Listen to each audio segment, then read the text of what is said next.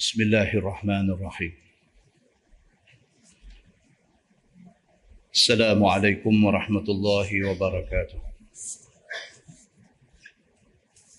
الحمد لله وبه نستعين أشهد أن لا إله إلا الله وحده لا شريك له وأشهد أن محمدا عبده ورسوله ونصلي ونسلم على هذا النبي الكريم. سيد المرسلين وعلى آله وصحبه أجمعين. بسم الله الرحمن الرحيم. السلام عليكم ورحمة الله وبركاته. الحمد لله. وبه نستعين. أشهد أن لا إله إلا الله وحده لا شريك له وأشهد أن محمدا عبده ورسوله. ونصلي ونسلم على هذا النبي الكريم سيد المرسلين وعلى آله وصحبه أجمعين. أما بعد أيها المؤمنون اتقوا الله. أوصيكم وإياي بتقوى الله. فقد فاز المتقون. مسلمين مسلمان من هدى لرحمة الله سبحانه وتعالى في دلم سبع حديث عن إكرمة أن ابن عباس قال له ولعلي بن عبد الله ائتيا أبا سعيد فاسمعا من حديثه. فأتيناه وهو وأخوه في حائط لهما يسقيانه. فلما رآنا جاء فاحتبى وجلس. فقال كنا ننقل لبن المسجد لبنة لبنة. وكان عمار ينقل لبنتين لبنتين. فمر به النبي صلى الله عليه وسلم ومسح عن رأسه الغبار. وقال النبي صلى الله عليه وسلم ويح عمار تقتله الفئة الباغية. عمار يدعوهم إلى الله ويدعونه إلى النار. أو كما قال حديث صحيح رواية البخاري. daripada Ikrimah radhiyallahu anhu Ikrimah ni tuan-tuan dia adalah hamba kepada Abdullah bin Abbas radhiyallahu an. Abdullah bin Abbas adalah sepupu Nabi. Daripada Ikrimah dia kata bos dia Ibnu Abbas pada satu hari kata kepada dia dan kepada satu kawan dia yang bernama Ali bin Abdullah. Bos dia Abdullah bin Abbas kata i'tiya Aba Sa'id. Satu hari bos dia kata kat dia dengan kawan dia bos dia kata cuba hampa dua pi jumpa Abu Sa'id Al-Khudri. Abu Sa'id Al-Khudri ni nama popular dia, nama terkenal dia Abu Sa'id Al-Khudri. Tapi nama betul dia ialah Sa'ad bin Malik. Sa'ad bin Malik bin Sinan. Itu nama betul dia. Jadi sahabat Nabi ni, mereka ni lebih popular dengan gelaran daripada nama betul. Kalau pergi tanya mana rumah Sa'ad bin Malik, tak ramai orang tahu. Tapi kalau tanya mana rumah Abu Sa'id Al-Khudri, orang tahu.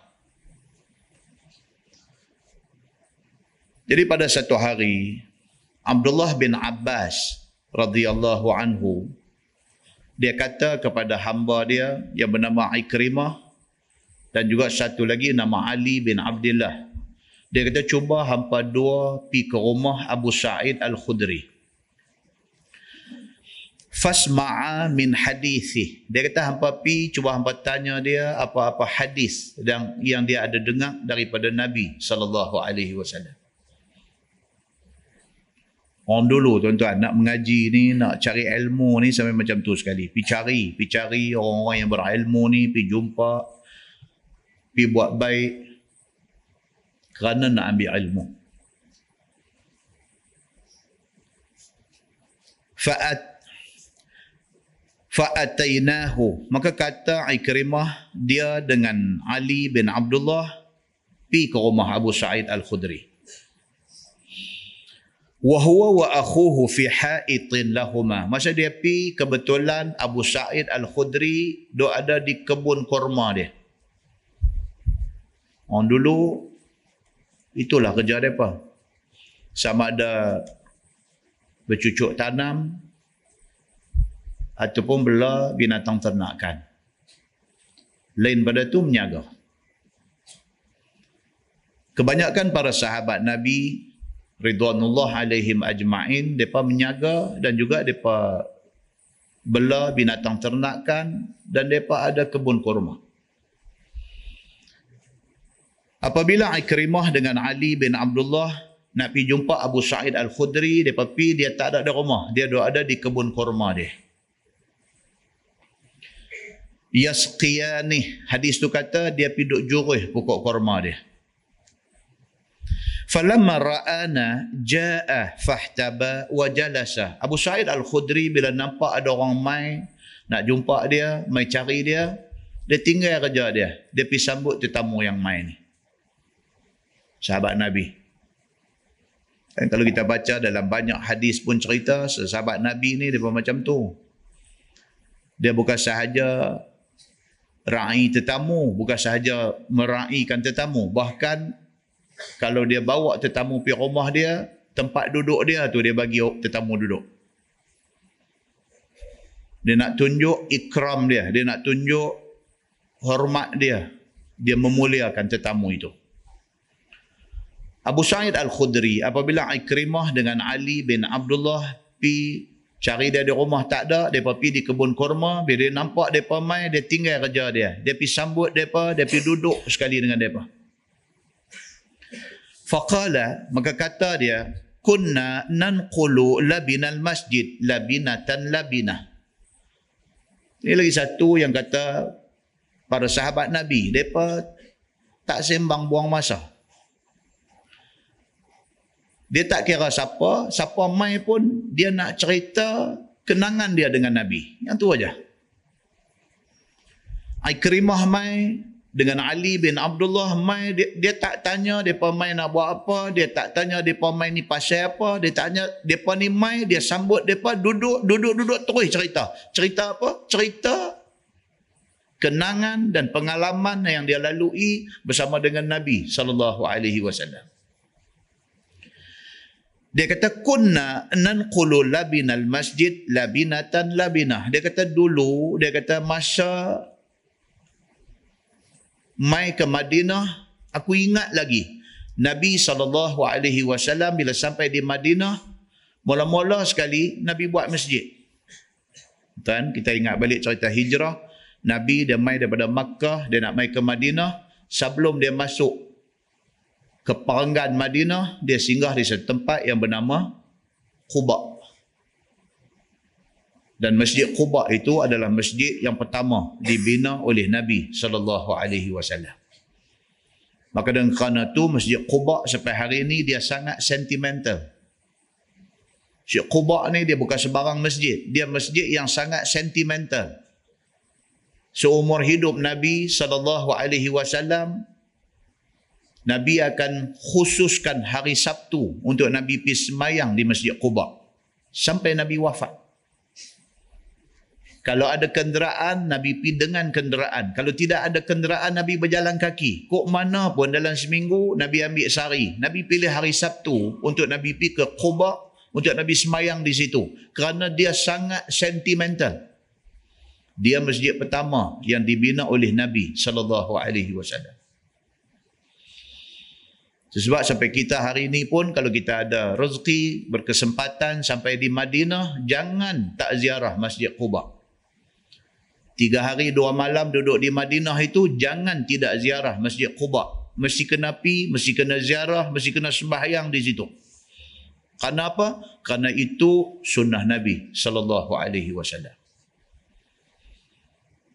Lepas itu Nabi bergerak daripada Quba, Nabi masuk ke Madinah. Bila Nabi sampai di Madinah, saya baru cerita saja benda ni di Masjid Al-Ustaq baru ni.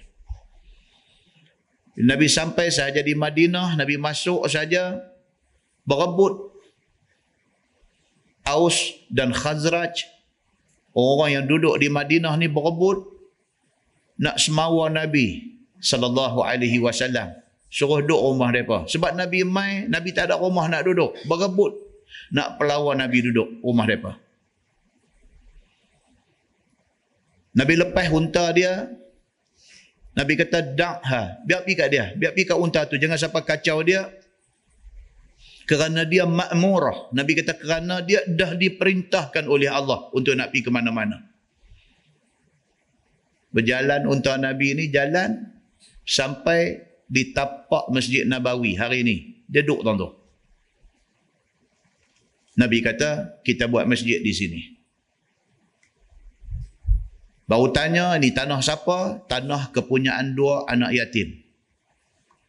Nabi panggil tu anak yatim dua orang ni.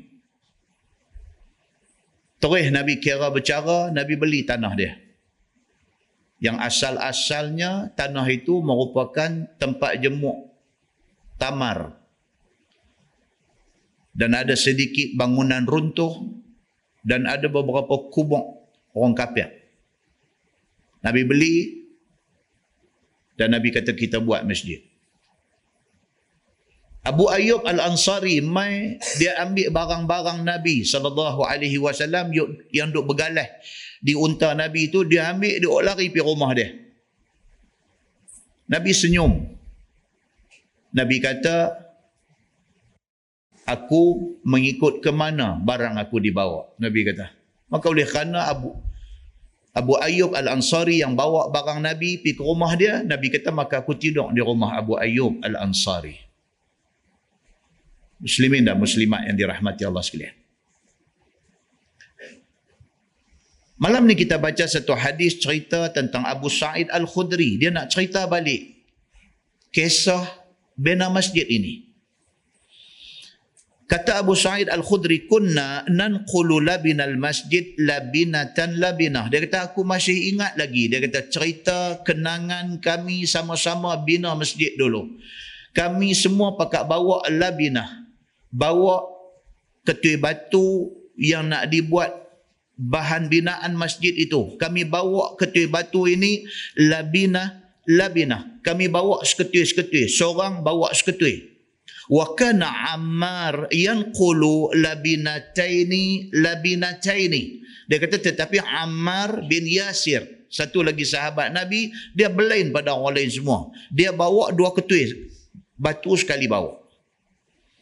Orang lain semua ambil seketui, bawa pi. Ambil seketui, bawa pi. Tetapi Ammar bin Yasir, dia bawa labinatain. Dia bawa dua ketui. Famarra bihin Nabi sallallahu alaihi wasallam. Nabi lalu tepi dia waktu dia bawa batu dua ketui ni. Nabi lalu tepi dia wa masaha an ra'sihi al-ghubar. Nabi lalu tepi dia, Nabi berhenti, Nabi gabuih habuk yang duk lekat di kepala dia. Dia buat kerja. Kepala pun naik habuk, naik debu. Nabi gabuh debu yang lekat di kepala dia. wa qala nabi sallallahu alaihi wasallam dan Nabi sallallahu alaihi wasallam bersabda Nabi kata waiha Ammar taqtuluhul fi'atul baghiyah Nabi terus kata macam tu. Nabi kata inilah Ammar. Nabi kata kesian dekat dia. Dia akan dibunuh oleh pemberontak satu hari nanti. Tu tuan-tuan yang kata Nabi sallallahu alaihi wasallam ini bukan satu hadis. Ada banyak hadis yang Nabi sallallahu alaihi wasallam cakap benda yang tak jadi lagi. Di antaranya ini hadis tentang Ammar bin Yasir. Orang duk angkat batu seorang seketui nak pergi bina masjid, dia angkat dua ketui. Nabi lalu tepi dia, Nabi pegang dia, Nabi gabuih buang habuk yang lekat di kepala dia. Terus Nabi kata, ini Ammar. Nabi kata, kesian dekat dia. Dia akan mati dibunuh oleh buruk. Oleh pemberontak. Nabi kata. Kata Nabi sallallahu alaihi wasallam Ammar yad'uhum ila Allah wa yad'unahu ila an-nar. Kejadian itu berlaku Nabi kata macam mana? Di ketika Ammar mengajak manusia kepada Allah. Tetapi buruh pemberontak ini mereka mengajaknya ke neraka. Ammar satu hari esok dia terlibat dalam satu suasana pertelingkahan yang dahsyat. Yang pertelingkahan itu menyebabkan korban yang begitu ramai di kalangan umat Islam. Dan Nabi kata dah, apa yang Nabi kata ni satu yang futuristik, satu benda yang bersifat future, masa depan. Nabi sebut tu pasal apa? Pasal wa ma yantiqu 'anil hawa in huwa illa wahyu yuha. Bukan Nabi bercakap ikut nafsu dia, tetapi apa yang Nabi cakap itu adalah wahyu yang Allah bagi ke dia. Nabi bercakap satu benda yang akan jadi dan benda tu tentu jadi. Pasal apa? Pasal Nabi yang cakap. Pasal apa? Pasal Allah yang suruh Nabi cakap. Nabi kata ini Ammar. Kesian dekat dia. Pasal apa kesian dekat Ammar? Sebab Ammar tuan-tuan, bapak dia siapa dia? Yasir. Mak dia siapa dia? Sumayyah. Kan yang Hijaz buat lagu Sumayyah tu. Mereka ni orang Yaman. Mereka mai daripada Yaman, mai ke Makkah dengan kerana nak cari saudara mereka yang hilang. Yang kemudiannya terus duduk menetap di Makkah. Ammar ini. Kemudian dia dikahwinkan dengan Sumayyah, seorang perempuan hamba. Dapat anak. Di antara anaknya ialah Ammar.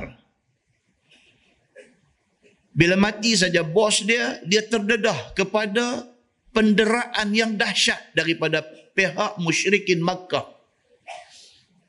Sehingga kan kalau kita baca di dalam sirah sahabat ini, Yasir dan Sumayyah ni didera bukan sahaja ditahan, tak bagi makan, tak bagi minum di tengah padang pasir, bahkan mereka disalai di atas api. Yang Nabi saw tengok tapi tak boleh buat apa? Sebab orang Islam pada masa itu mustadafin sebab orang Islam pada masa itu golongan yang sangat lemah. Lemah segala-gala. Tidak ada kuasa tidak ada duit ringgit tidak ada pengaruh yang kuat tidak ada pengikut yang ramai. Jadi bila kena dera doa saja. Tak boleh nak buat apa. Bukan sahabat kena tak boleh buat apa. Nabi kena pun tak boleh buat apa.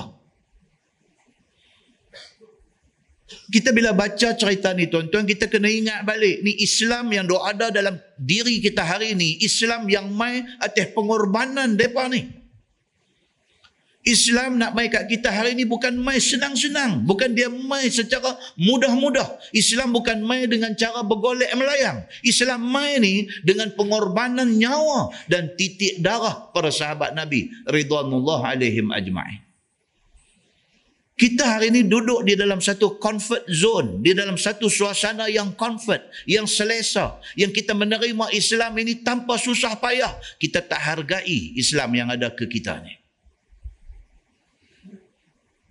Ammar bin Yasir daripada kecil, mata dia hanya melihat penderitaan. Daripada kecil, dia tengok mak dia, dia tengok ayah dia, didera sampai mati.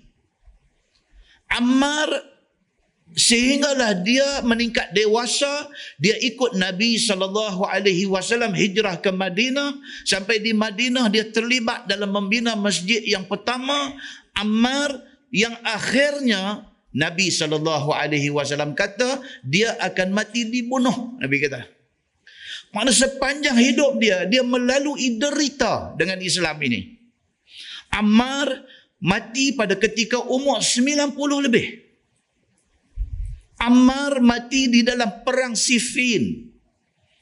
Perang yang melibatkan di antara Ali bin Abi Talib dengan Muawiyah bin Abi Sufyan.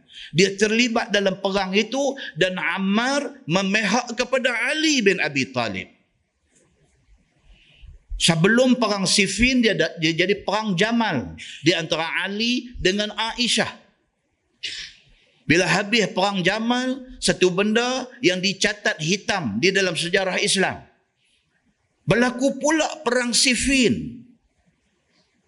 Yang perang Siffin ni berlaku bukan kerana berebut kuasa. Perang Siffin ni berlaku kerana salah ijtihad.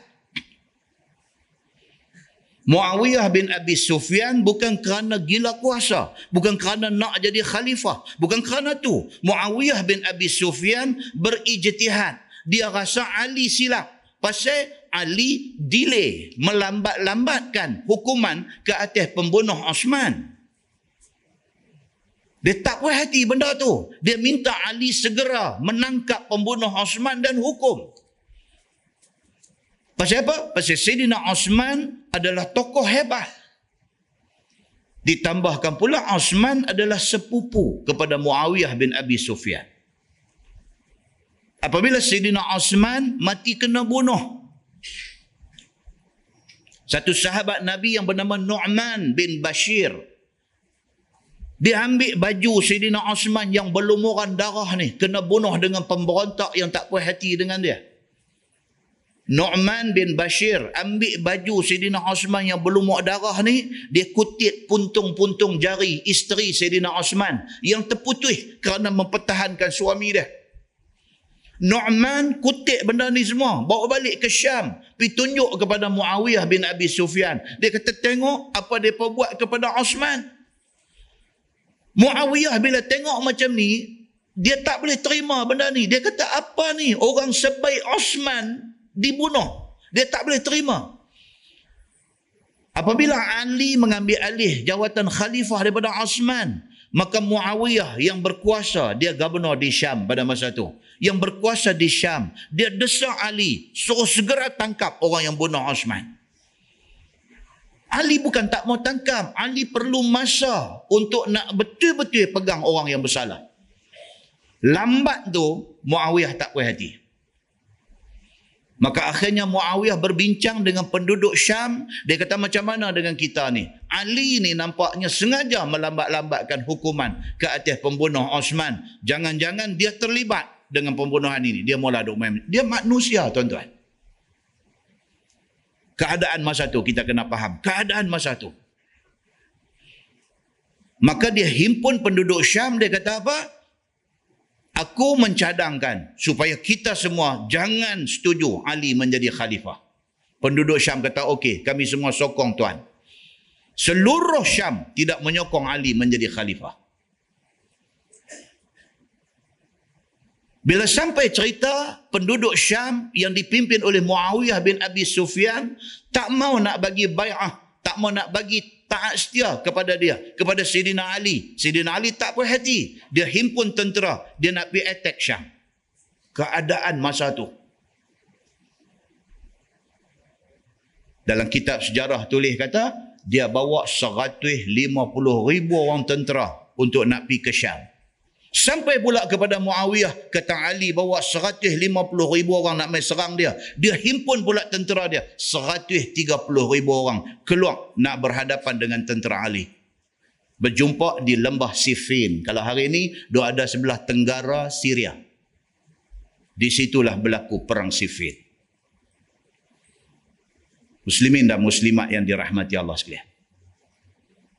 Dan semalam kita cerita di masjid semalam bagaimana dua sahabat Nabi. Abu Darda dan juga Al-Bahili. Abu Umamah Al-Bahili cuba untuk jadi orang tengah. Jangan sampai dua puak besar Islam ini berperang yang boleh membawa kepada korban nyawa. Cuba nak nak nak mengelakkan daripada jadi perang. Abu Darda dan Abu Umamah Al-Bahili. Pi jumpa Muawiyah. Dia kata Muawiyah jangan lawan dengan Ali. Hang bukan tak kenal Ali ni siapa. Dia ni saudara rapat dengan Nabi. Dia sepupu Nabi. Dia menantu Nabi. Dia orang yang kecil-kecil lagi sudah masuk Islam bersama dengan Nabi Muawiyah kata aku bukan tak tahu dia siapa. Tapi bagi aku dalam kih ni Ali sudah salah. Dia kata. Dan aku kalau berperang dengan dia bukan kerana aku nak jadi khalifah dia kata. Tapi kerana aku tak puas hati dia melambat-lambatkan hukuman ke atas pembunuh Osman. Dia dah sebut yang tu. Akhirnya berlaku perang sifil. Muslimin dan muslimat yang dirahmati Allah sekalian. Satu sejarah telah tercatat korban bukan sikit daripada 1,500 orang sebelah Ali, 1,300 orang di sebelah Muawiyah yang korbannya beribu-ribu orang. Yang akhirnya berakhir dengan peristiwa tahkim yang kita semua belajar di dalam sejarah masa sekolah dulu. Muslimin dan muslimat yang dirahmati Allah sekalian. Ammar terlibat di dalam perang Siffin itu dan dia mati dibunuh di dalam perang Siffin itu muslimin dan muslimat yang dirahmati Allah sekalian. Cerita dia nak mati kena bunuh disebut oleh Nabi sallallahu alaihi wasallam pada masa Nabi baru hijrah ke Madinah. Nabi dah sebut dah. Nabi kata waiha Ammar taqtuluhul fi'atul baghiyah. Nabi kata ini Ammar, ini orang baik tapi malang bagi dia. Dia akan mati kena bunuh dengan kelompok yang memberontak ke atas pemerintah Islam muslimin dan muslimat yang dirahmati Allah sekalian. Kata Nabi Ammar yad'uhum ila Allah. Ammar menyeru mereka kepada Allah. Wa yad'unahu ila nar. Tetapi orang yang bunuh dia, depa menyeru manusia semua ke neraka. Muslimin dan muslimat yang dirahmati Allah sekalian. Ammar bin Yasir satu orang yang hebat sehingga ke dalam sebuah hadis riwayat daripada Hani bin Hani radhiyallahu anhu kata dia dakhala Ammar ala Ali faqala marhaban bit tayyib wal mutayyib سمعت رسول الله صلى الله عليه وسلم يقول ملئ عمار إيمانا إلى مشاشه أو كما قال حديث صحيح رواية ابن ماجه daripada Hani dia kata satu hari Ammar masuk nak jumpa Ali bin Abi Talib. Dia memang orang kuat Sayyidina Ali. Ammar bin Yasir, dia memang orang kuat Sayyidina Ali. Dan kubur dia ada di Syria. Dan baru ni masa krisis di Syria, kubur dia sengaja dirosakkan. Dihancur leburkan oleh pihak yang tertentu. Nah, daripada Hani bin Hani. Dia kata satu hari Ammar masuk jumpa Sayyidina Ali bin Abi Talib. Faqala Ali marhaban bitayyibil mutayyab bila dia masuk saja Sayyidina Ali kata dekat dia. Bila tengok je Ammar bin Yasir masuk Sayyidina Ali kata marhaban selamat datang bitayyibil mutayyab kepada orang yang baik dan orang yang suka buat baik kepada orang Ammar bin Yasir dikenali sebagai satu orang yang tayyib, satu orang baik, mutayyab dan dia bukan saja dia baik, dia suka buat baik ke orang. Dua benda tak sama, tuan Ada orang baik tapi dia tak suka buat baik ke orang, cuma dia baik. Tapi berbeza dengan Ammar bin Yasir, dia orang baik dan dia nak buat baik ke orang. Maka Ammar bin Yasir bila masuk Ali sebut macam tu. Dia kata marhaban. Selamat datang kepada sahabat aku. Bittayyibil mutayyab. Yang suka buat baik. Orang baik yang suka buat baik kepada orang. Kata Ali bin Abi Talib, sami'tu Rasulullah sallallahu alaihi wasallam yaqul, muli'a Ammar imanan ila musyashih Kata Sidina Ali bin Abi Talib, dia kata, aku pernah dengar Nabi SAW bersabda. Nabi kata, mulia Ammar. Allah penuhkan diri Ammar ini imanan dengan keimanan. Sedina Ali kata, aku telinga aku pernah dengar Nabi kata tentang Ammar ini. Nabi kata Ammar bin Yasir ini mulia Ammar imanan. Ammar bin Yasir, Allah penuhi diri dia ni dengan keimanan. Ila musyashih. Yang keimanan itu sampai ke lubuk hati dia. Nabi puji Ammar bin Yasir ini. Nabi kata Ammar satu orang manusia yang diri dia penuh dengan keimanan dan iman yang ada pada Ammar itu sampai ke lubuk hati. Makna dia orang bagus, sungguh. Muslimin dan muslimat yang dirahmati Allah. Bukan senang tuan-tuan. Nak jadi orang baik sungguh ni bukan senang. Bukan buat-buat baik. Dia memang baik. Dan kita pernah dengar orang cerita. Kadang ada orang cerita, dia kata, Ustaz, saya ni bukanlah nak kata ayah saya Ustaz. Ha, ni, setengah orang cerita. Ayah saya Ustaz, dia kata seumur hidup saya, saya tak pernah dengar ayah saya bercakap tak elok tentang orang lain. Itu orang baik sungguh tu. Satu orang kata, dia kata Ustaz, saya nak cerita pasal ayah saya ni. Dia kata, saya seumur hidup saya, daripada saya kecil sampai saya, saya tak pernah dengar, telinga saya tak pernah dengar ayah saya bercakap huduh, bercakap tak elok ke orang. Saya tak pernah dengar. Kalau mak saya buka mulut start nak cerita pasal orang, dia panggil pergi. Dia tak pernah cakap tak elok ke orang. Dan dia tak suka orang nak dengar orang bercakap tak elok ke orang. Itu orang apa? Orang yang memang hati dipenuhi dengan keimanan ila musyashih yang sampai ke lubuk hati. Dia baik sungguh. Berbahagialah orang yang dapat macam tu. Muslimin dan muslimat yang dirahmati Allah sekalian. Hebat Ammar bin Yasir ini kalau kita tengok dalam sebuah hadis riwayat daripada Tharwan bin Milhan radhiyallahu an. Kata dia kunna julusan fil masjid فمر علينا عمار بن ياسر. فقلنا له حدثنا ما سمعت من رسول الله صلى الله عليه وسلم يقول في الفتنة. فقال عمار سمعت رسول الله صلى الله عليه وسلم يقول يكون بعدي قوم يأخذون الملك يقتل عليه بعضهم بعضا. Qala Syarwan, qulna lahu law haddathana ghairuk ma saddaqnahu. Qala Ammar fa innahu sayakun. Atau kama qal hadis riwayat Imam Ahmad. Daripada Sarwan bin Milhan radhiyallahu an. Kata Sarwan, kami duduk-duduk dalam masjid. Tiba-tiba Ammar masuk kami tengah duduk-duduk dalam masjid. Tiba-tiba Ammar, Ammar bin Yasir, dia masuk. Faqulna lahu. Sahabat-sahabat ni bila nampak Ammar, terus dia kata dekat dia, "Hadithna ma sami'ta min Rasulillah sallallahu alaihi wasallam yaqul fil fitnah." Depa nampak aja dia mai, depa kata dekat dia. Depa kata, "Wahai Ammar, cerita mai dekat kami, apa-apa hadis yang hang pernah dengar Nabi sallallahu alaihi wasallam cerita tentang hal fitnah?" Dia ni satu orang yang macam tu. Ammar bin Yasir satu orang yang macam tu. Satu orang yang apabila orang nampak dia, orang nak tanya ilmu dekat dia. Oh, bukan senang tuan-tuan nak jadi macam tu. Ada ada banyak hari ni pak lawak. Ah dia kata dia main dia main, kira nak dengar lawak. Apa ni? Ammar bin Yasir dia known as very knowledgeable person. Dia ni dikenali sebagai satu orang yang sangat berilmu. Dia tak bercakap kosong. Dia tak merepek.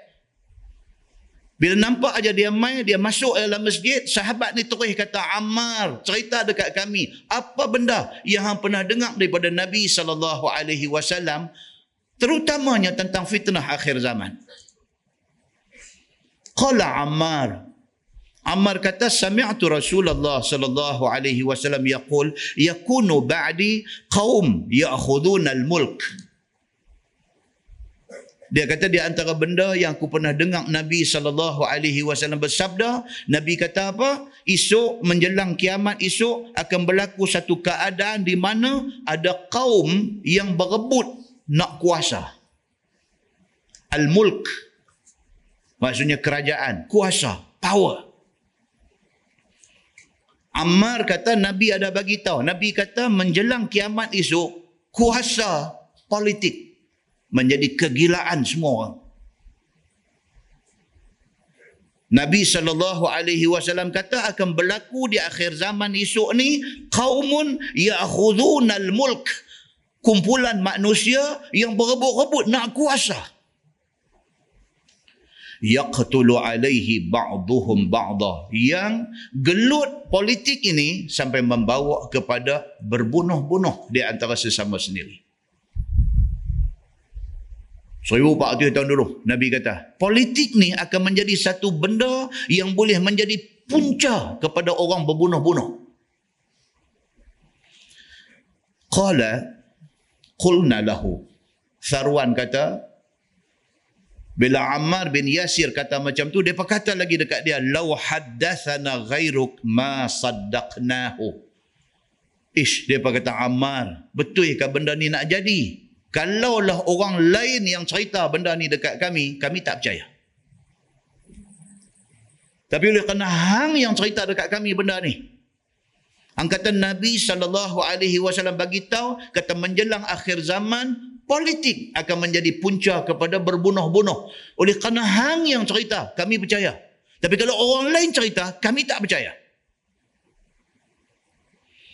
Qala Ammar, Ammar bin Yasir kata apa? fa innahu syayakun dia ulang lagi sekali dia kata sesungguhnya benda tu tentu akan jadi dia kata muslimin dan muslimat yang dirahmati Allah sekalian betul tak betul apa yang Ammar bagi tahu ni okey tuan tengok apa jadi di Mesir hari ini pasal apa politik 500 berapa puluh orang dihukum bunuh Bukan ada satu sebab yang boleh justify hukum bunuh itu. Tak ada sebab. Yang dijatuhkan hukum bunuh tu muka ni, muka tak lekang ayat semayang. 500 orang lebih yang dijatuhkan hukum bunuh tu muka ahli sembahyang. Mahkamah secara zalim menjatuhkan hukum mati kepada mereka ni. Pasal apa? Pasal politik yang menjatuhkan hukum itu orang Islam yang dijatuhkan hukum itu Islam maknanya apa yang disebut oleh Nabi sallallahu alaihi wasallam jadi hari ini. Muslimin dan muslimat yang dirahmati Allah sekalian. Walaupun Ammar bin Yasir dia orang kanan Sayyidina Ali. Seumur hidup dia dia tidak tinggal Nabi dia tidak tinggal Ali. Walaupun ditakdirkan Allah Subhanahu wa taala Sayyidina Ali berperang dengan Aisyah isteri Nabi di dalam perang Jamal. Walaupun Ammar bin Yasir dia memihak kepada Ali secara terus terang. Tapi hormat dia kepada Aisyah tertera di dalam hadis Nabi sallallahu alaihi wasallam.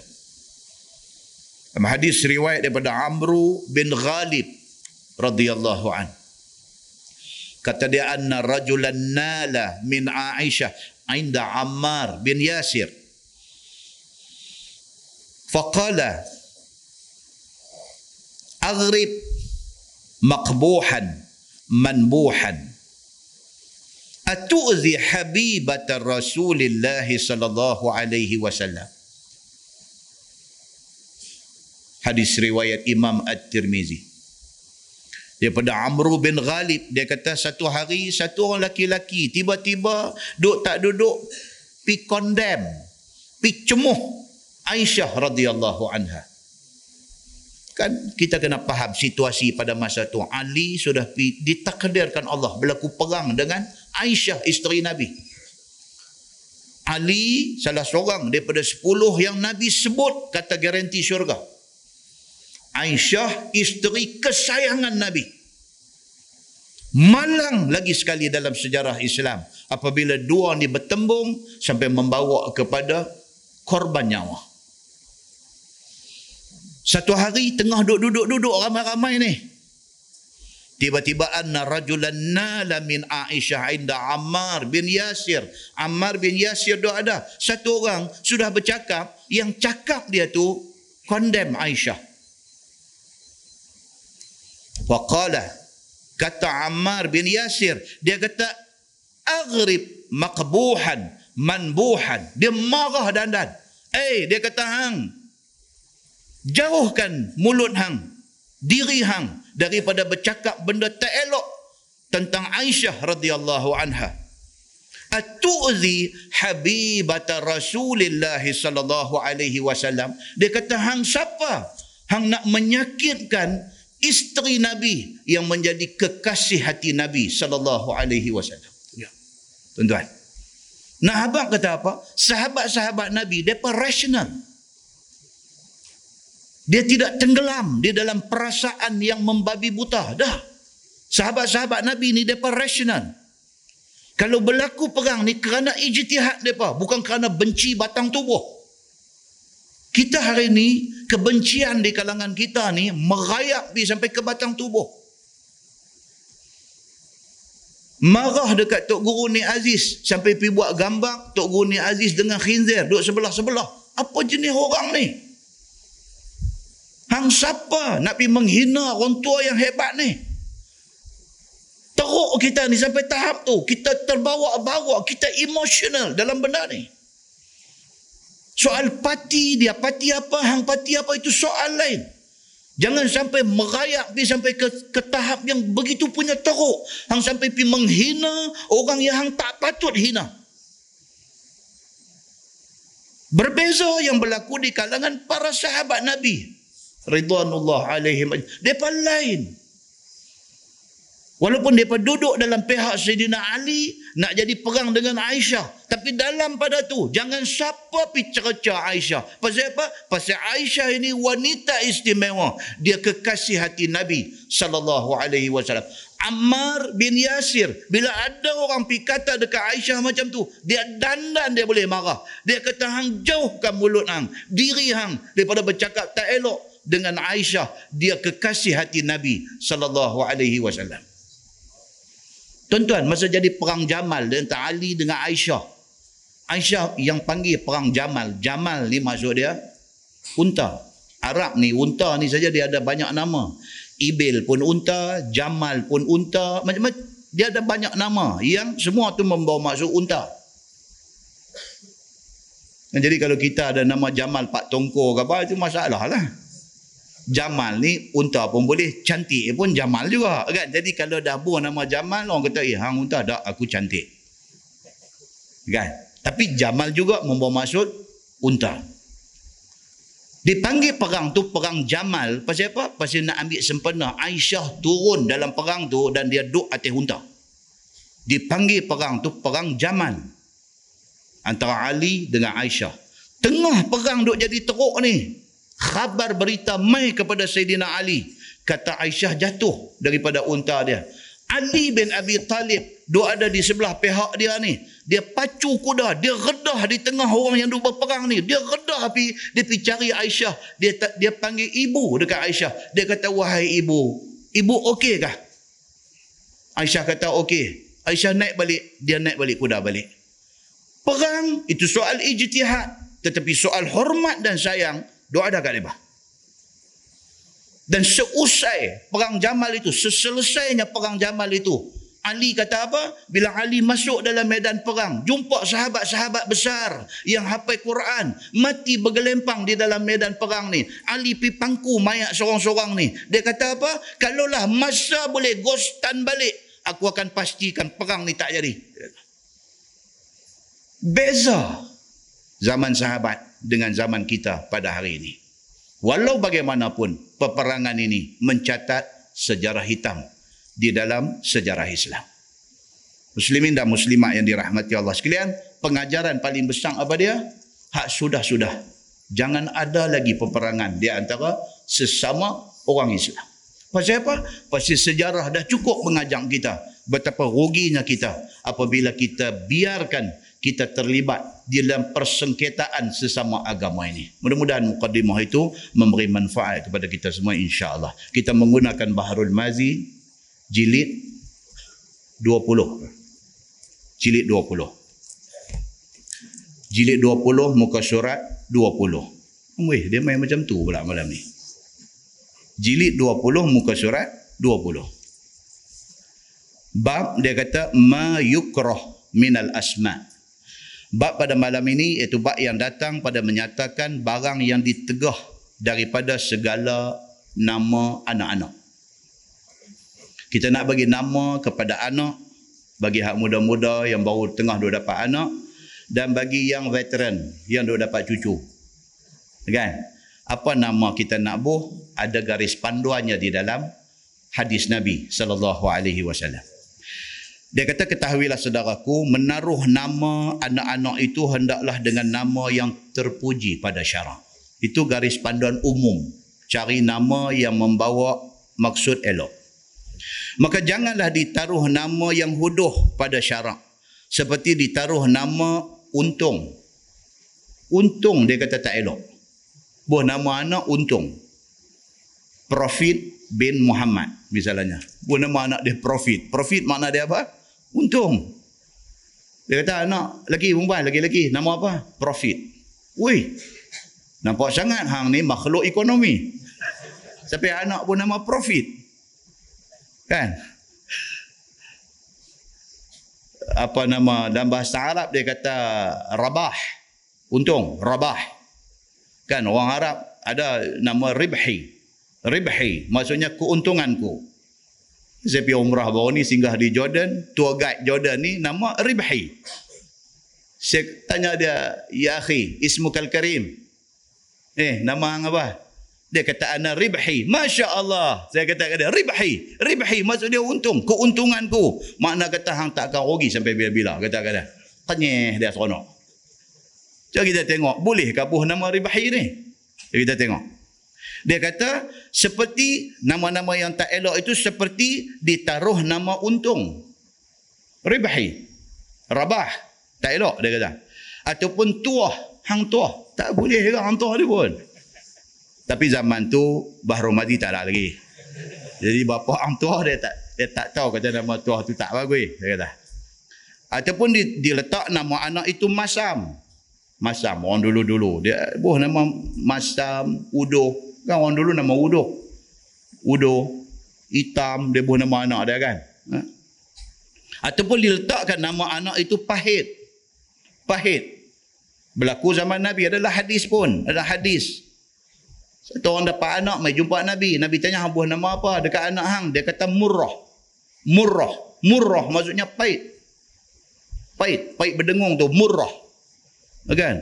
Bukan murah. Bunyi macam murah kan? Kalau kita pergi Mekah, puah ada jual ni. Dia kata, ya Malaysia, Malaysia, murah, murah. Dia kata, bukan, tu murah tu maksudnya cheap. Yang ni murah, murah maksudnya baik. Satu orang dapat anak pergi jumpa Nabi. Dia kata, ya Rasulullah, dapat anak. Nabi kata nama apa? Dia kata murah, baik. Nah, Nabi kata tak mau nama tu, tukar nama lain. Murah, tak mau. Ataupun manis. Nama manis pun tak mau juga. Dia kata. Ataupun masin. Nah, ni merepet lah ni. Sampai nama anak. Masin. Tapi dia buat contoh di sini. Dia kata masin dan sebagainya. Kan? Bukan Syekh Idris dan Marbawi merepet. Dia bubuh ni pasti ada. Orang bubuh nama masin. Kau hak buh tu yang merepet. Tapi kata pula Ustaz Samsuri. Dia kata dekat Syekh Marbawi merepet. Bukan. Syekh Marbawi ni bawa contoh yang orang dah bubuh. Jadi orang hak buh tu yang merepet. Begitu. Sebab pun ditegah oleh syarak, boh nama yang ditegah itu kerana membawa kepada tidak baik. Dia kata. Iaitu seperti satu orang yang bernama Untung. Maka apabila membelakang mata ia daripada orang, dikata orang akan dia. Namanya tak setentang dengan hal ahwalnya. Ha, itu maksudnya. Boh nama anak sedap. Nama apa? Taqiyuddin. Taqiyuddin. Makna dia apa? Satu orang yang bertakwa dalam agama. Taqiyuddin. Perangai Masya Allah. Kan? kan? Saya pengalaman masa duduk mengajak sekolah. Masa di Irsyad dulu. Saya kena pergi buat test budak-budak di sekolah budak nakai di Teluk Tawang tu. Dia ada sekolah budak nakai di situ. Saya kena pergi test di sana. Dia pun hantar kita. Macam dah tak ada orang lain.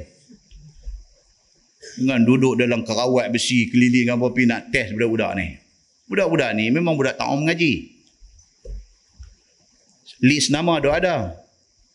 Main dekat satu orang tu, panggil nama dia, tak ada. Nama apa? Jibril. Masya Allah. Lah ni saya ingat Jabatan Pendaftaran dah buat satu garis panduan. Tak boleh dah buh nama-nama malaikat, nama apa tak boleh. Tapi masa tu boleh lagi. Jibril. Saya kata mana Jibril? Dia kata tak ada dia belah dia kata. Dia rabat pagang kawat tu, dia lepas, dia lari. Ni yang kata Syekh Jibril ni. Ya ni, yang ni yang dia nak beritahu dalam kitab ni ni, nak buh nama anak ni patut padan lah. Hampir bubuh Jibril. Tetapi masuk sekolah budak jahat. Leceh lah. Dia tahu Jibril boleh masuk metang ni. Yang masuk tu bukan Jibril alaihi salam. Yang ni Jibril bin apa ni? Kan? Jadi dia kata di sini, jangan nak buah nama yang nama tu kemudiannya sampai nak membawa kepada jadi tension budak tu. Pasal apa? Dia kata nama itu tidak tentang dengan hal ahwalnya. Bila dilihat akan ahwalnya, celaka. Dia kata di sini dia tulis celaka. Buh nama ni hebat. Saifullah nama. Saif maksudnya apa? Pedang. Saifullah. Pedang Allah. Maksud sekolah jahat juga. Nampak? Jadi nama tu tak padan dengan kelaku budak tu di kemudian hari. Maka dikata orang akan dia nama sahaja untung tetapi celaka. Ha, dia jadi fitnah. Orang nanti duk kata macam-macam. Eh nama. Zaman lah kan. Zaman lah ni pula dia main zaman dulu nak ambil nama orang putih. Duk bubuh kan. Minta maaf lah bukan nak kata apa. Contoh saja. Contoh. Bubuh nama Ryan. Puh dengar Ryan. Kali-kali, dua kali, tiga pun tak boleh nak apa. Nama macam... Jadi kita masa nak buah nama tu jangan sampai budak tu jadi tension esok ni. Eh, dia kata, Pak aku tak guna habis bagi nama hebat-hebat ni aku kan cerdik ke pun. Dia marah kita balik. Buah patut-patut aja kan. Tengok Nabi, sahabat-sahabat Nabi nama apa? Ali, Osman, Umar. Lebih tu ya nama. Tapi jadi orang yang terbilang. Muslimin dan muslimat yang dirahmati Allah sekalian. Dengan kerana itu, maka sudahlah membawa kepada tidak baik. Ha, bila jadi macam tu, jadi tak elok lah. Cikgu-cikgu pun kata, nama hebat. Kata, tapi ya Allah, Akbar. Sampai tak arti apa langsung. Cikgu ajak matematik ni, sampai tulis, sampai patah tepung. Patah tu bukan pasal apa, pasal nak marah ni. Dua ajak sampai sebelah kali lah, tak arti lagi. Tulis sampai patah kapung. Sampai ambil kapung, baling keluar. Kata, budak ni ni apa ni? Awak hang benar sangat. Mak hang bagi makan apa? Ah, merepek lah. Dia merepek. Nampak? Tuan-tuan ingat jadi cikgu senang. Dia meh je ni tak mau mengaji ni. Lepas tu dia tak cerdik tu satu bab. Tak apalah tak cerdik tu. Lepas tu jahat. Betul-betul test cikgu ni. Kira jentik cikgu ting-ting-ting duk test tengok cikgu ni. Temperature ni duk naik sampai merah. Sampai naik merah muka ni. Duk kontrol. Tak pun nak marah. Nombor satu mengajar matematik. Duk habang berapa kali dah ni. Jalan kira ada lagu ni. Tunjuk, tunjuk, tunjuk. Sampai kapung patah. Hampuk di atas lantai. Tak erti juga lagi. Nak buat macam mana dia tak erti. Bukan dia. Ada yang baik. Baik tapi tak erti. Cikgu pun kata, hang ni baik pun tak guna. Bodoh. Ya. La ilaha ilah. Hatu pun tak kena juga. Cikgu tension. Kan? Tension bila kena budak apa jadi. Pasal apa? Dia lagi budak ni gagal. Dia nak kena jawab. Dia kena jawab dengan sekolah. Sekolah nak kena jawab dengan pejabat pendidikan daerah. Pejabat pendidikan daerah nak kena jawab dengan jabatan pendidikan. Ni macam mana ni? Hampa budak-budak teruk sangat ni. Peratus lulus rendah sangat. Tension. Dua mengajak tak boleh. Dua abang over kali tak boleh. Dia kata, ni apa? Dia makan dedak agak akhir. Dia main lagu tu. tu kalau di Sweden, 12, 12 bulan je. Dia duduk mengajak lagu tu. Kan? Bukan senang tuan-tuan. Dia kena, orang nak jadi guru ni dia kena ada jiwa tu. Jiwa mendidik itu kena ada. Jiwa mendidik. Bila tak boleh ni selawat, muih atas kepala dia. Selawat sampai kerir rengkung pun tak boleh. Sudah bila kan? Kan? Allahu Akbar tuan-tuan. Kan? Jadi dia nak balik mai kepada apa? Kepada cerita bagi nama ni. Bagi nama ni janganlah sampai bergerun sangat dengan tak padan dengan budak yang nak menanggung nama tu. Tak padan dengan dia. Kesian kat dia. Bagi nama simple-simple ya kat dia. Kalau apa-apa pun orang tak kata sangat kat dia. Begitu. Dan ada tersebut je dalam setengah hadis seperti hadis yang dikeluarkan oleh Imam At-Tirmizi. Setengah daripada nama yang tidak dibenarkan oleh syarak buh bagi seseorang pada anak itu. Iaitu kata hadisnya an Umar bin Al-Khattab radhiyallahu anhu qala qala Rasulullah sallallahu alaihi wasallam la anhayanna an yusamma rafi' wa barakah wa yasar tu hadis dia Maksudnya apa? Diriwayatkan daripada seorang khalifah Nabi sallallahu alaihi wasallam. Nama dia Umar bin Al-Khattab radhiyallahu an. Kata dia sabda Nabi sallallahu alaihi wasallam, demi ditegahkan bahawa letak nama dengan nama Rafi'. Tanjung banyak ah nama Rafi' kan? Rafi'. Rafi' ni maksudnya apa? Angkat tinggi. Rafi'. Kan? Rafa'a yadain. Rafa' Rafa'a yadain angkat dua tangan. Rafi' maksudnya angkat tinggi. Dan nama barakah. Buah nama anak barakah. Hmm. Ataupun nama yasar. Yasar juga membawa masuk untung. Makna bagus dah. Rafi' maksudnya tinggi. Bubuh nama barakah. Bagus, berkat. Buah nama yasar maksudnya untung. Bagus dah. Tapi hadis Nabi larang. Tak bagi buah nama tu. Cuba kita tengok pasal apa. Dia kata masalah nama tidak baik itu mengapa ditegah syarak taruh bagi budak-budak itu. Kata dia sebab pun ditegah oleh syarak adalah kerana adalah nama seperti tuah ataupun untung ataupun sebagainya itu asalnya nak mengambil sempena mulut dengan memanggil yang demikian itu. Tiba-tiba terbalik jadi celaka pula. Orang pergi bubuh nama anak dia Rafiq. Dia angkat tinggi dia tujuan buah nama tu tujuan dia apa? Jadi doa. Bila orang panggil Rafiq Maizat Rafiq duk panggil dia angkat dia angkat dia naik dengan harapan. Benda tu jadi doa satu hari dia diangkat Allah duduk di tempat yang mulia. Tujuan macam tu dia kata. Tiba-tiba dia kata pergi jadi terbalik daripada tu kerana apabila ditanya orang akan orang yang bernama tuah ataupun untung itu, adakah si untung ataupun si tuah itu ada di sana? Maka jawab orang tidak. Maka maknanya tidak ada. Maknanya terlintas dalam hati orang tidak ada tuah ataupun tidak ada untung. Dia pergi jadi ikut tu pula dah. Buh nama tuah. Orang tanya tuah ada tak? Tuah tak ada. Tuah tak ada celaka. Tuah bila tuah tak ada kat kita malang lah tinggal kat kita. Nampak tak maksud hadis ni? So Nabi kata tak usah buh nama tu pasal apa? Takut dia jadi terbalik. Orang main di rumah tanya, "Makcik, ni tuah ada tak?" Mak dia pun abang, "Tuah tak ada." "Hmm, tuah tak ada, tinggal malang lah kat hangpa." Dengan kerana tu, Nabi kata tak usahlah buh nama tu. Takut kot sekali dia pergi jadi terbalik. Orang faham kata, "Allah, rumah ni leceh. Tuah tak ada rumah ni." Tuah tak ada ada rumah. Tapi orang kata, tuah tak ada, maknanya tinggal malang dalam rumah tu. Dia nak abang macam tu dekat kita. Dan jadi senang berlari pada faham orang yang mendengarnya. Yakni celaka ataupun rugi. Orang faham macam tu. Bila tak ada tuah, mana tinggal malam ataupun celaka ataupun rugi. Dengan kerana itu, sudahlah ia tidak bagus. Demikian itulah datang hadis akan tegahnya.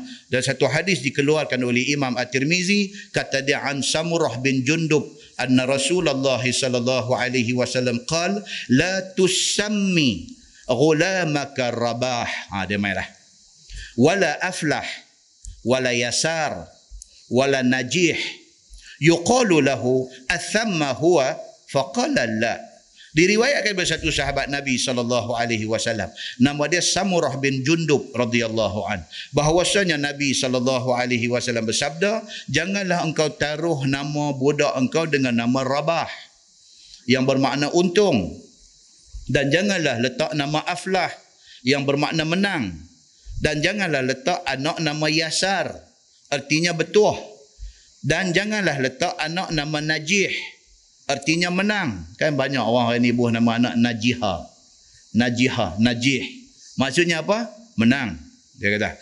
Sebab pun tidak diberi syarak memberi nama yang demikian itu kerana apabila ditanya orang baginya adakah di sana si tuah maka jawabnya tidak ada maka terlintahlah pada orang-orang itu tidak ada tuah yakninya celaka dia kata Kata At-Tirmizi, ini hadis Hasan lagi sahih.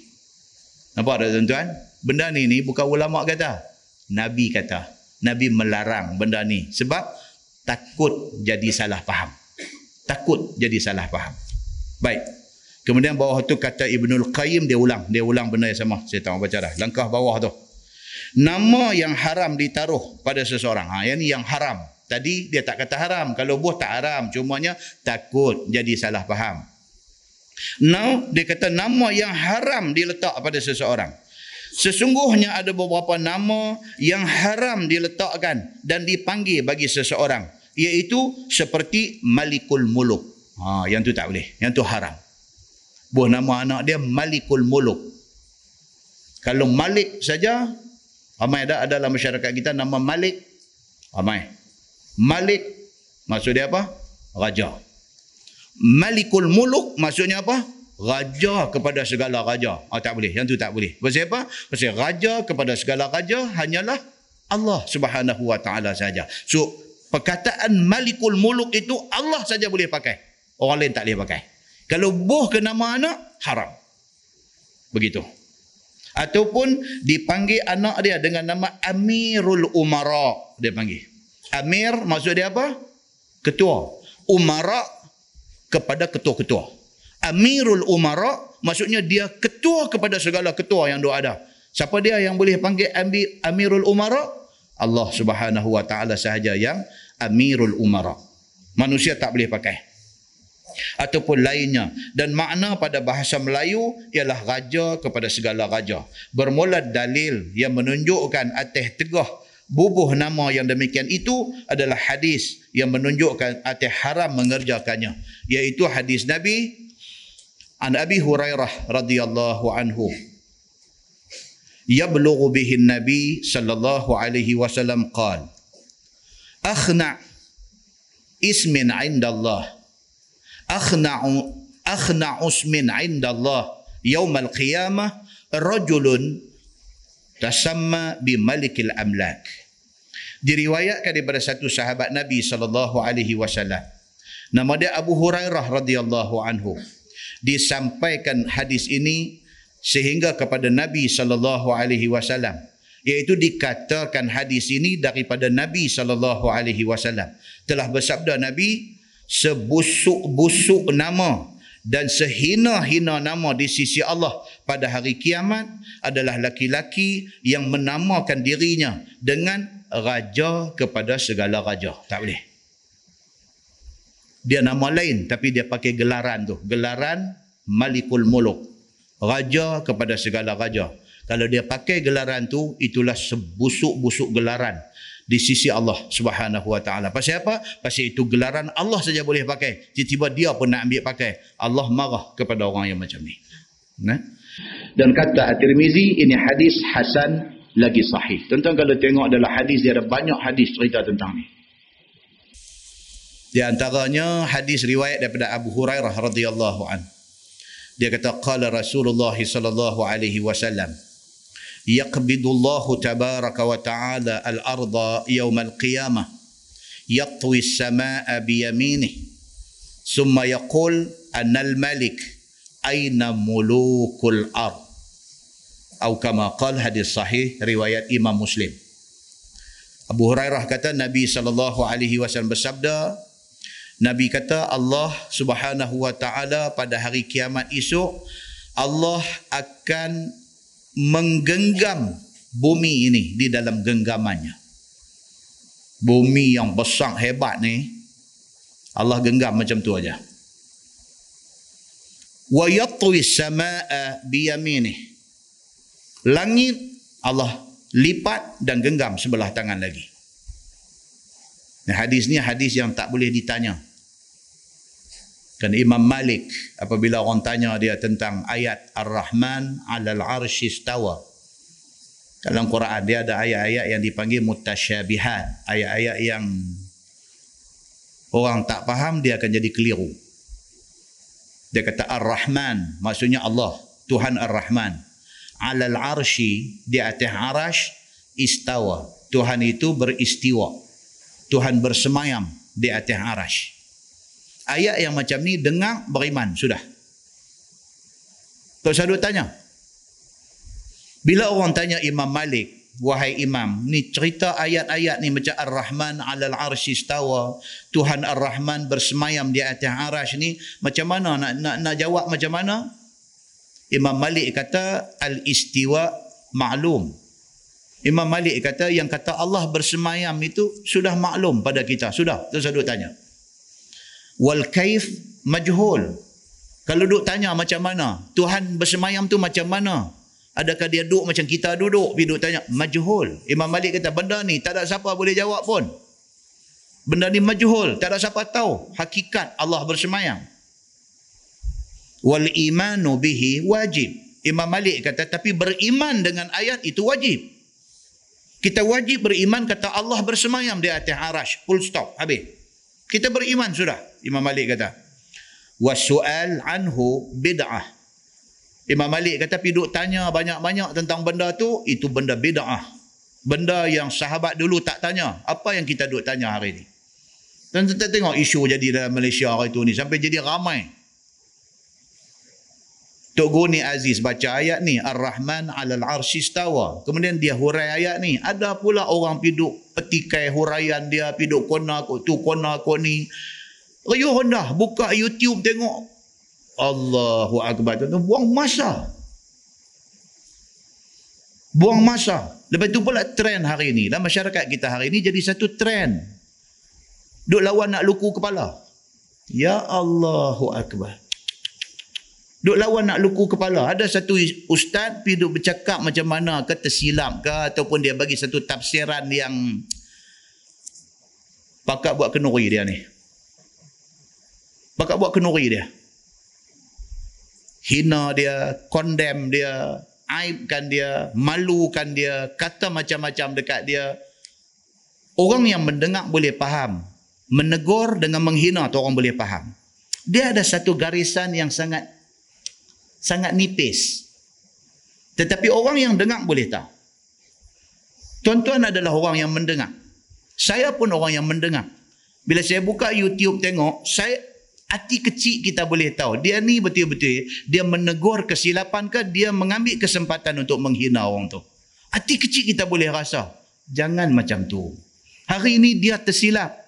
Esok mungkin kita tersilap. Kalau hari ini kita condemn dia sampai tak simpan sikit pun, tak reserve sikit pun, apa kata kalau esok kita tersilap, orang buat macam tu dekat kita. Muslimin dan muslimat yang dirahmati Allah SWT. Paling cantiknya apa dia? Satu SMS saja dekat dia. Nombor telefon bukan susah nak carilah ni. Satu SMS saja. Dan dia pun bila baca SMS tu, dia wajib kena cek balik. Aku kata tu bertepatan tak dengan agama punya kata. Kalau dia nampak macam dia silap, lagi satu punya kuliah, dia buat correction balik. Saya minta maaf tuan-tuan, hari itu saya mungkin terlanjur cakap. Saya tarik balik. That's all. Jangan di sedih tuan-tuan. Sedih. Kita sepatutnya bergabung membina kekuatan. Tetapi tak, kita hari ini tak bergabung membina kekuatan. Kita saling melemahkan di antara satu sama lain. Ra'i. Perbezaan pendapat yang patut padan. Kalau kesilapan itu membawa kepada yang keterlaluan, satu SMS dekat dia cukup. Dan orang yang menerima SMS wajib kena cek balik, recheck balik. Kadang-kadang selama ni kita punya faham tu tak betul. Tapi itu yang kita faham selama ni. Bila ada satu orang tegur kita, kita recheck balik. Cek-cek-cek balik, oh baru kita dapat. Macam semalam saya duduk sembang lepas kuliah. Berapa banyak benda dalam masyarakat ni yang kita duduk faham selama ni macam tu. Rupanya macam lain. Selama ni kita duk faham kata cerita Al-Qamah. Derhaka ibu tu betul. Hari ni baru tahu. Rupanya tak ada hadis pun cerita benda tu. Tetapi dia satu cerita yang sangat masyur. Bila cerita je pasal anak derhaka mak terus kata hang nak jadi alqamah ke?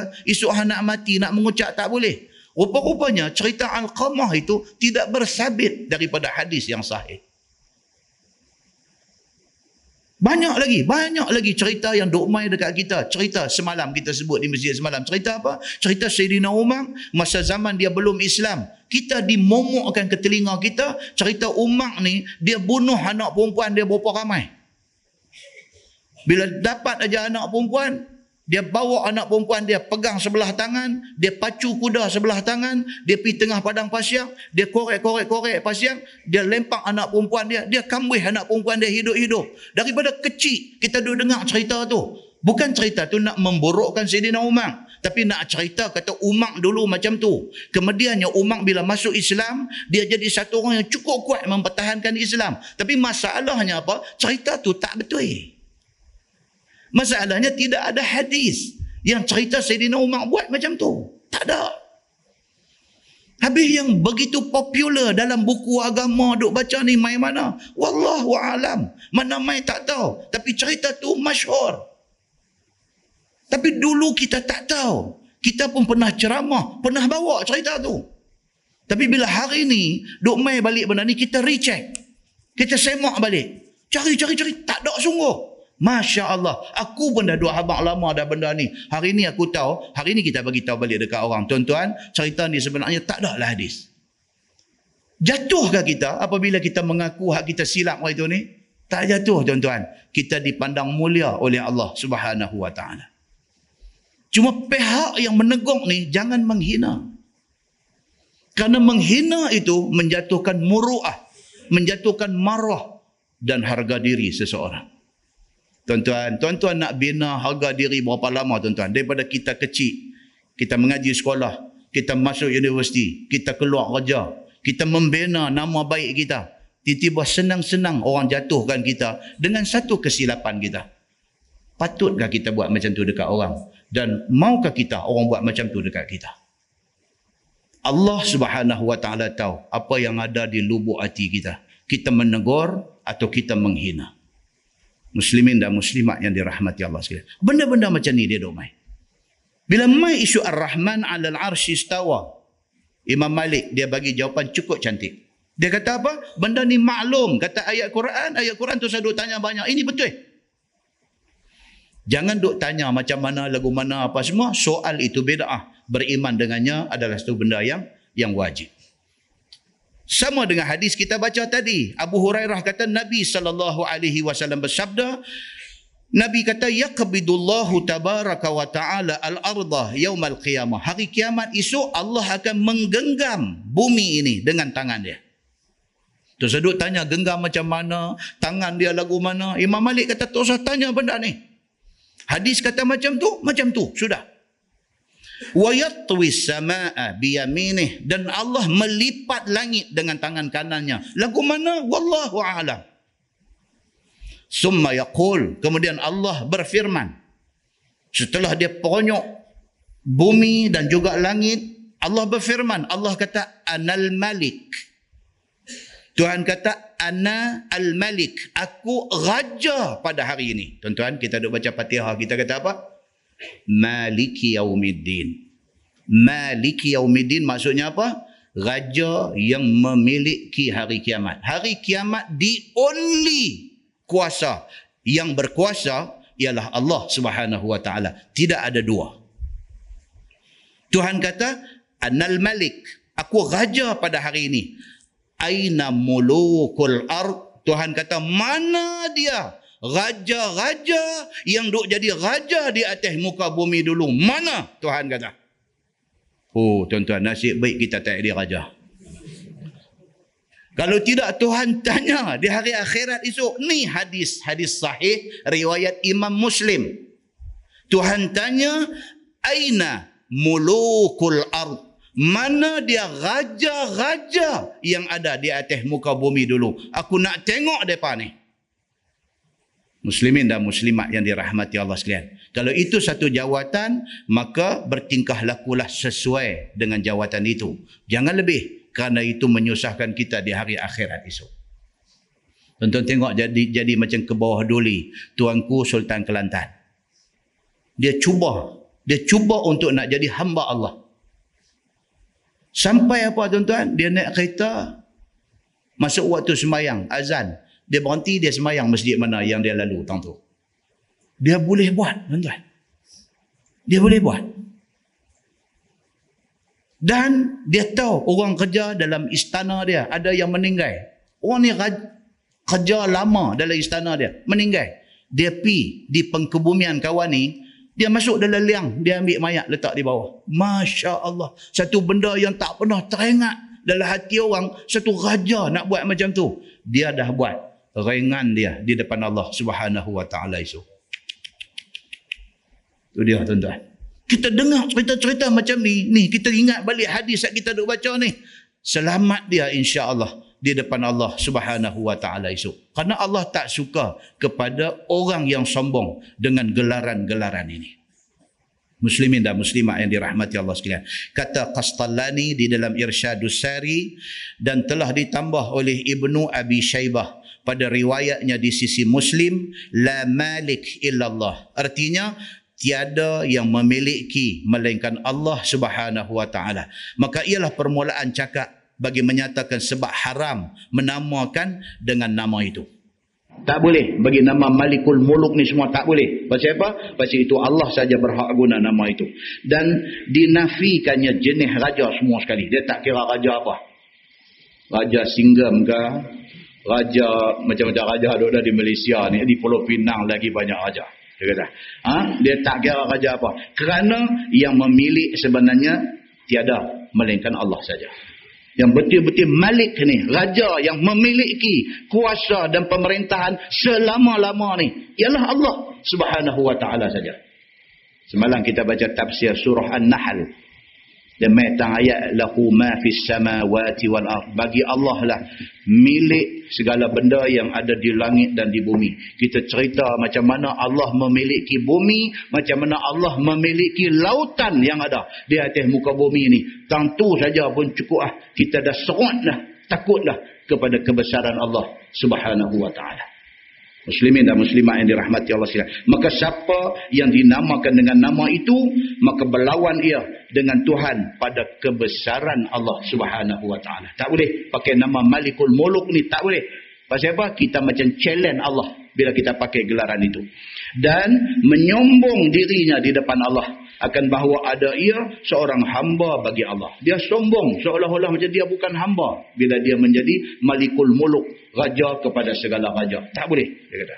Dengan kerana itu, jadilah dia kecewa di hari akhirat nanti. Katanya lagi, dan ambil faham daripada hadis itu, diharamkan letak nama dengan nama Malikul Muluk tadi. Kerana dijanjikan dengan seksa yang keras kepada dia. Dan dihubungkan dengannya, barang yang ada ia pada maknanya. Seperti Ahkamul Hakimin. Itu gelaran Tuhan. Kita baca surah At-Tin. Last kali dia kata apa? Alaisallah bi'ah kamil hakimi. Bukankah Allah itu hakim kepada segala hakim? Jadi maknanya ahkamul hakimin itu Allah saja boleh pakai gelaran itu. Dialah hakim kepada segala hakim. Lain daripada Allah tidak boleh pakai gelaran itu. Yang ini yang lebih betul hukum daripada sekalian hakim. Dan sultan as-salatin. Sultan kepada segala sultan. Tak boleh. Itu Allah saja yang boleh pakai gelaran itu. Artinya yang lebih kuasa perintah daripada sekalian pemerintah. Dan Amirul Umara. Artinya raja bagi segala raja. Dan katanya, dan adalah dihubungkan hukum dengan dia, akan orang yang dinamakan dengan Aqdal Qudah. Ada juga orang pakai, pakai gelaran Aqdal Qudah. Maksudnya Qadi ataupun Hakim. Hakim kepada segala-gala Hakim. Pakai gelaran yang macam tu. Gelaran Aqdal Qudah ini ada perbezaan pendapat ulama. Sebagai ulama kata tak salah. Pasal dia tak melibatkan kepada gelaran Allah pakai. Sebagai ulama kata salah juga. Jadi sebaik-baiknya hindari perkataan afdal qudah itu. Dan begitulah seterusnya. Itu dia cerita benda yang sama. Ha? Wallahu'ala. Lepas ini insyaAllah tuan-tuan kita masuk bab fi taghyir al-asma. Ha. Lepas ini kita akan masuk satu tajuk cerita tentang ubah nama. Boleh tak boleh dah bagi dah nama Lepas tu baru tahu kata tak kena dengan nama ni. Nak ubah. Boleh tak boleh? Dan dia akan bawa mai dekat kita hadis-hadis yang menceritakan tentang Nabi wasallam sendiri dia mengubah nama beberapa orang, bukan seorang bukan dua orang, beberapa orang. Sama ada baru nak bagi nama, mai rujuk dekat Nabi, Nabi panggah, Nabi tak bagi. Ataupun satu orang dah pakai dah nama tu, mai dekat Nabi, Nabi punggah nama tu, Nabi tukar nama lain. Jadi maksudnya apa? Boleh tak boleh tukar nama? Boleh, bahkan disuruh dalam hal-hal dalam kes-kes yang tertentu. Kan contoh-contoh pernah dengar nama Sa'id bin Musayyib. Dia ditulis nama dia Sa'id bin Al-Musayyab. Ditulis nama dia macam tu. Tonton buka buku hadis bila jumpa nama Sa'id bin Al-Musayyab. Tapi kononnya ada satu cerita. Dia pesan kepada orang semua. Dia kata tolong jangan panggil saya Sa'id Al-Musayyab. Panggillah saya dengan nama Sa'id Al-Musayyib dia kata. Pasal apa? Pasal nama Al-Musayyab itu nama pak dia. Nama Al-Musayyab itu maksudnya yang diasingkan. Bila orang address dia, orang panggil dia nama Sa'id Al-Musayyab, dia kata tolong. Jangan panggil aku Sa'id Al-Musayyab.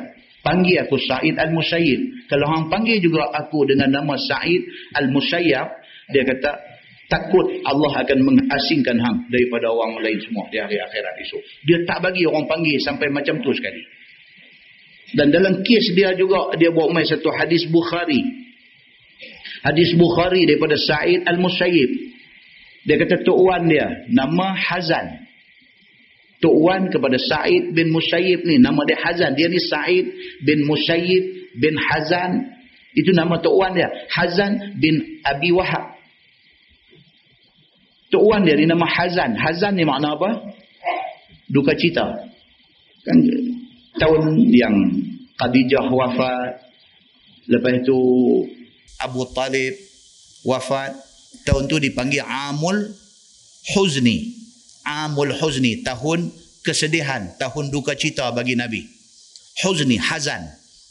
Jadi jangan buh nama anak ni Hazan ataupun Huzni ataupun haznun itu membawa maksud duka cita. Tok Wan kepada Sa'id bin Al-Musayyib. Dia ni bukan sahabat Nabi, dia tabi'in. Tok Wan dia ni sahabat Nabi tapi nama Hazan. Satu hari mai jumpa Nabi sallallahu alaihi wasallam.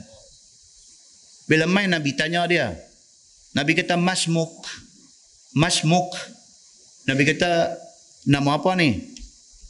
Dia kata ismi Haznan. Nama saya Hazan, dia kata. Hazan maksudnya duka cita. Bila Nabi dengar macam tu, Nabi kata dekat dia, bal anta sahal. Eh, Nabi kata tak mau nama Hazan. Padahal dia dah tua dah. Dia dah tua dah. Itu first time dia jumpa Nabi. Nabi tukar nama dia. Nabi kata tak mau. Hazan tak mau. Nabi kata tukar nama Sahal. Sahlun. Sin, ha, ha simpul itu. Sin, ha, lam. Sahal, Nabi kata. Tak mau pakai hazan, pakai sahal. Dia jawab balik dekat Nabi. Dia kata, Ma ana bimughayir isman saman samanihi. Saya tak akan tukar nama yang ayah saya bagi kat saya. Oh, bantah pula dia ni. Nabi suruh dia tukar. Dia kata dekat Nabi, oh dia kata saya tak akan tukar. Ni nama bapa saya bagi. Saya tak akan tukar. Saya saya nak pakai nama ni juga. Saya nak pakai nama Hazan juga. Biar api duka cita pun duka cita api. Dia kata. Hadis Bukhari ni. Ini hadis Bukhari. Hadis sahih Al-Bukhari. Dia kata dekat Nabi macam tu. Dan Nabi tak paksa dia. Daripada sini, ulama ambil kesimpulan hukum. Maknanya orang yang nama tak elok ni, kalau dia nak kekalkan nama tu, biar pergi dia. Tak dipaksa. Islam tidak memaksa dia. Tapi sambung hadis tu kata Ibnul Musayyib dia kata apa? Famazalati fina al-huzunah ba'du. Dia kata tok wan aku seumur hidup dia dia berduka cita. Dia pergi jadi lagu tu pula dah. Pada muka. Nabi nak tukar bagi jadi lagi elok. Kalau pak penakah nak tukar hang tak mau tak apa. Nabi nak tukar nama kepada nama yang lebih elok. Dia tak mau. Dia kata aku nak pakai nama hak pak aku bagi juga. Nabi tak kata apa. Terpulang gang. Ibnul Musayyib, cucu dia kata apa? Dia kata seumur hidup Tok Wan aku, hidup dia di dalam huzunah, hidup dalam duka cita. Satu pasal nama tu duka cita. Yang kedua pasal bantah Nabi sallallahu alaihi wasallam. Dia hidup di dalam duka cita. InsyaAllah tajuk yang akan datang fi taghyiril asma. Cerita tentang tukang nama. Dan dia akan mai kepada kita macam mana Nabi tukang nama beberapa orang sahabat. Dan sahabat-sahabat kebanyakannya senang hati mengikut nama yang diberi oleh Nabi sallallahu alaihi wasallam. Kan macam gelaran Abu Hurairah. Cerita tak tahu berpuluh kali dah. Abu Hurairah. Nama Abdul Rahman. Tapi Nabi panggil dia Abu Hurairah. Abu maksudnya bapa. Hirah. Hirah ni maksudnya apa? Kucing. Hirah ni maksudnya kucing. Hurairah maksudnya apa? Anak kucing. Dalam grammar Arab, Hurairah ni dia panggil isim tasghir. Nama kecil.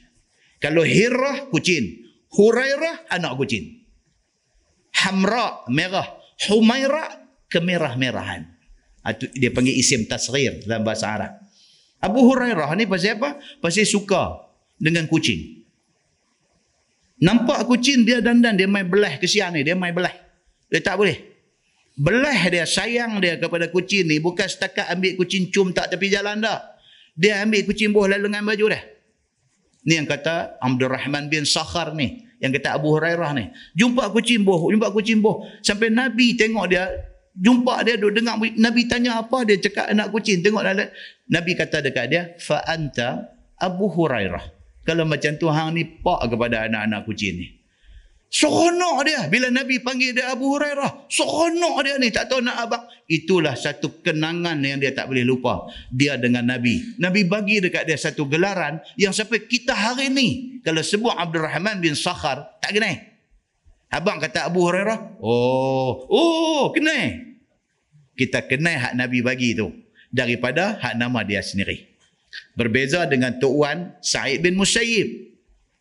Nabi suruh tukar. Dia tahu tukang dia kata ni pak aku bagi. Aku nak nama ni juga. Cucu dia kata apa? Sampai mati berduka cita. Nah wallahu a'lam. Lepas ni kita akan tengok huraian detail tentang benda tu.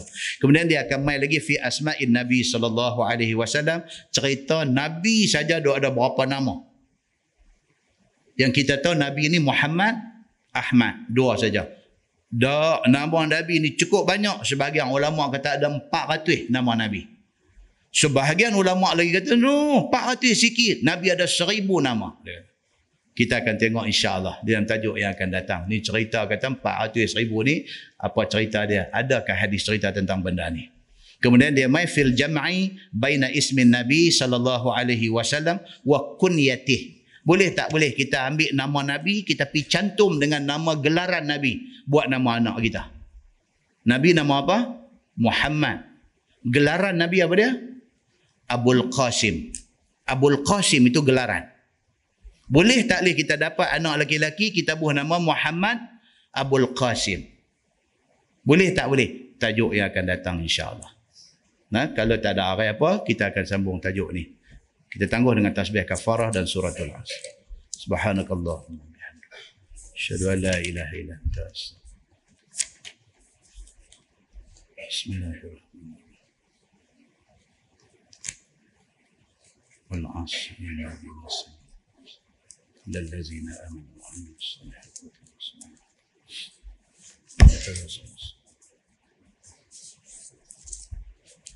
اللهم صل على محمد في الأولين والآخرين وسلم رضي الله تبارك وتعالى عن ساداتنا أصحاب سيدنا رسول الله أجمعين. بسم الله الرحمن الرحيم. الحمد لله رب العالمين. حمدا يوافي نعمه ويكافئ مزيده. يا ربنا لك الحمد كما ينبغي لجلال وجهك الكريم سلطانك رضينا بالله ربا وبال